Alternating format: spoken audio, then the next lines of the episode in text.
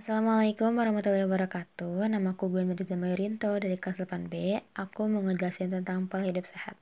Pola hidup sehat adalah upaya seseorang untuk menjaga tubuhnya agar tetap sehat. Pola hidup sehat dapat dilakukan dengan cara mengonsumsi makanan bergizi, olahraga secara rutin, dan istirahat yang cukup. Kebanyakan dari kita menganggap bahwa pola hidup sehat adalah pola hidup yang untuk dijalani. Jadi, lebih banyak memilih untuk melakukan kegiatan yang kurang ada bermanfaatnya. Namun sebenarnya ada banyak cara yang mudah dilakukan untuk menjaga diri kita tetap sehat dan menyenangkan untuk dilakukan.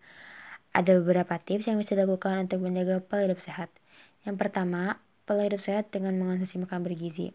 Makanan adalah salah satu faktor utama dalam hidup sehat. Perbanyakkan sayur dan buah, baiknya kita mengonsumsi 5-6 porsi setiap harinya.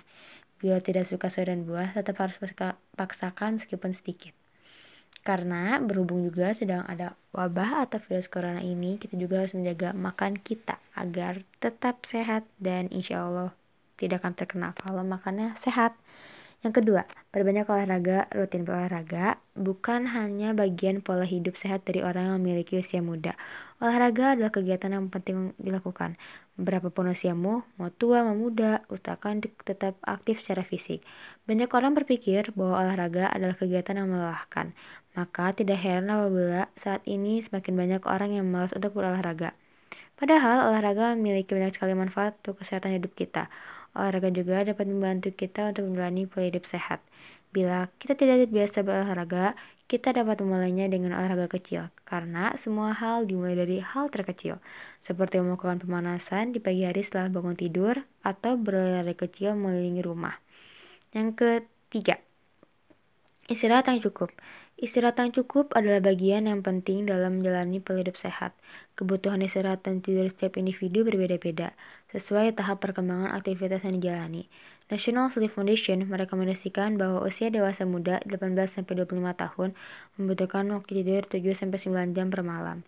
Jadi, begadang itu sebenarnya tidak sehat karena dapat mengurangi waktu tidur kita. Orang yang tidak memiliki waktu tidur cukup berpotensi terkena penyakit mematikan, seperti kanker dan jantung. Memiliki waktu tidur yang kurang juga setara dengan mengonsumsi racun atau menjalani pola makan yang buruk. Oleh karena itu, sesibuk apa pun kita, usahakan untuk selalu beristirahat dan tidur dengan cukup. Yang keempat, perbanyak minum air putih dan gosok gigi secara teratur. Banyak orang mengabaikan kesehatan mulut mereka. Biasanya hal ini baru diperhatikan apabila mereka mengalami sakit gigi atau bau tidak sedap di mulut.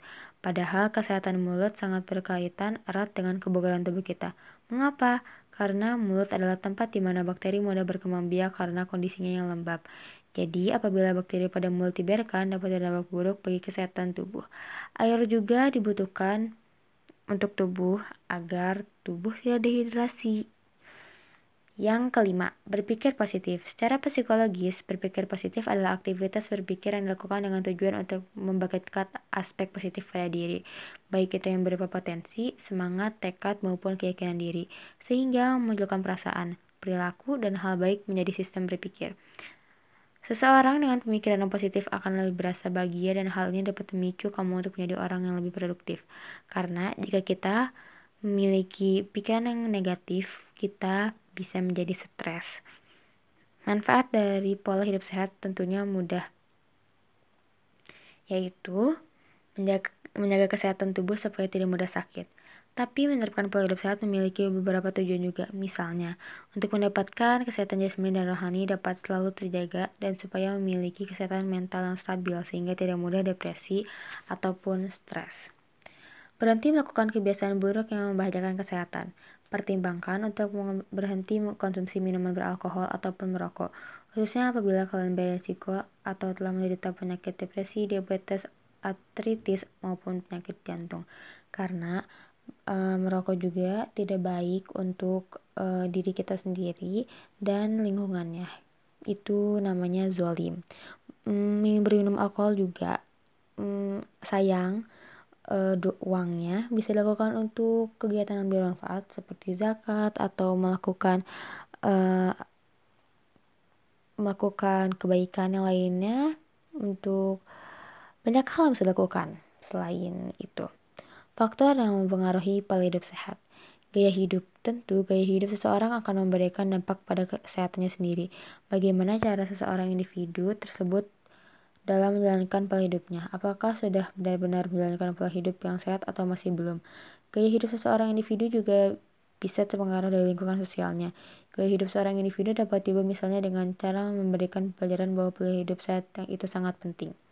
Misalkan, contohnya, kita sering begadang itu termasuk gaya hidup dan begadang itu kurang bagus untuk masa-masa kita yaitu masa-masa remaja sebetulnya masa-masa orang-orang dewasa juga kurang bagus dan kita biasanya begadang juga menghabiskan waktu lama dan melakukan kegiatan yang kurang penting.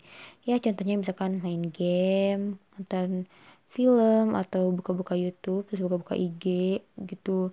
Ya daripada kayak gitu mendingan misalkan melakukan hal yang positif emang kalau mau gadang tapi kalau misalkan emang bisa ditunda hal positif itu lebih baik kita untuk tidur. Jadi kalau misalkan emang masih ada uh, keburukan bukan maksudnya kayak uh, hobi kitanya begadang uh, sebisa mungkin dikurangin meskipun emang susah tapi seenggaknya kurangin agar kita bisa terjauh dari penyakit-penyakit yang tadi disebutkan terus yang kedua perubahan gaya hidup. Zaman dan perekonomian semakin maju serta selalu mengalami perubahan. Tentunya dengan perkembangan teknologi yang semakin maju dengan pasat banyak Berdasarkan saat ini manusia sudah malas untuk bergerak dan sering mengonsumsi makanan maupun minuman yang tidak sehat serta selalu berperilaku yang dapat merugikan kesehatannya. Ya, contohnya misalkan karena kita malas pergi, malas keluar, dan berhubung juga ada mm, wabah corona kayak gini, jadi kita nggak boleh keluar, otomatis kita lockdown atau diem di rumah aja.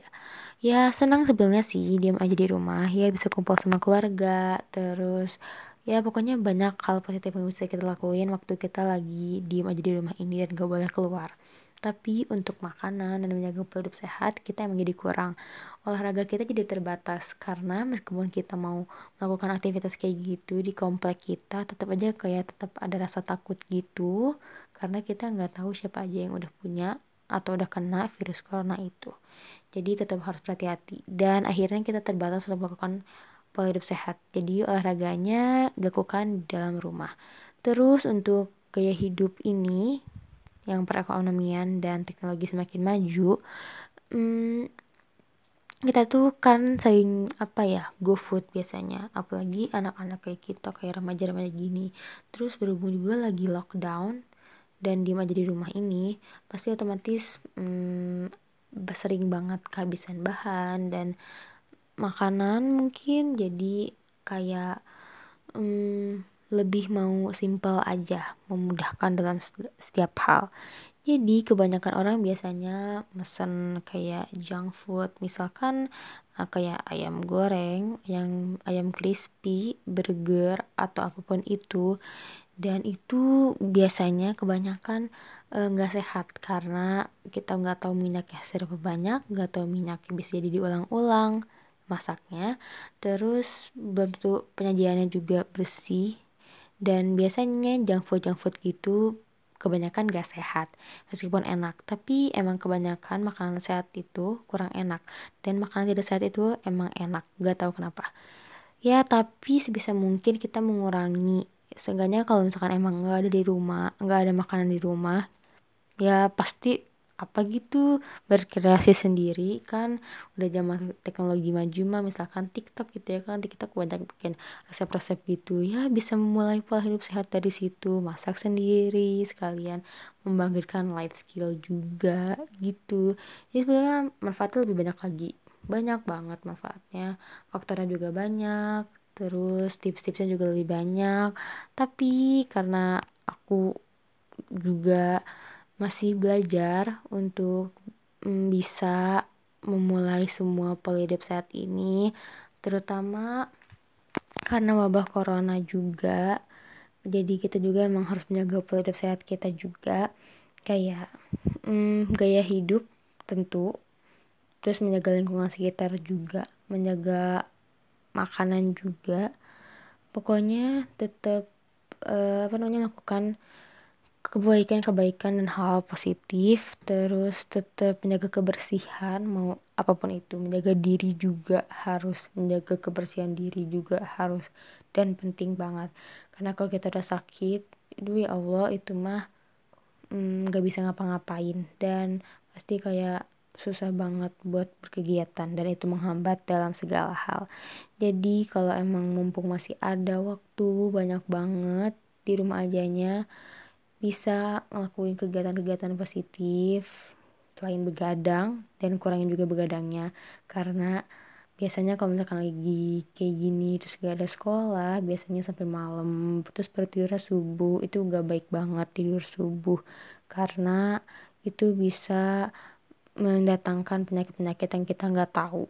Jadi kalau misalkan emang gak bisa tidur coba aja paksain tidur pasti bisa abis itunya. Ya udah e, mungkin sekian dari aku untuk pola hidup sehatnya. Nggak tahu mungkin kebanyakan aku mengulang-ulang kata. Aku minta maaf ya. Aku minta maaf. Saya aku. Nggak tahu. Ya udah. Uh, sekian dari aku untuk pola hidup sehatnya. Semoga bermanfaat.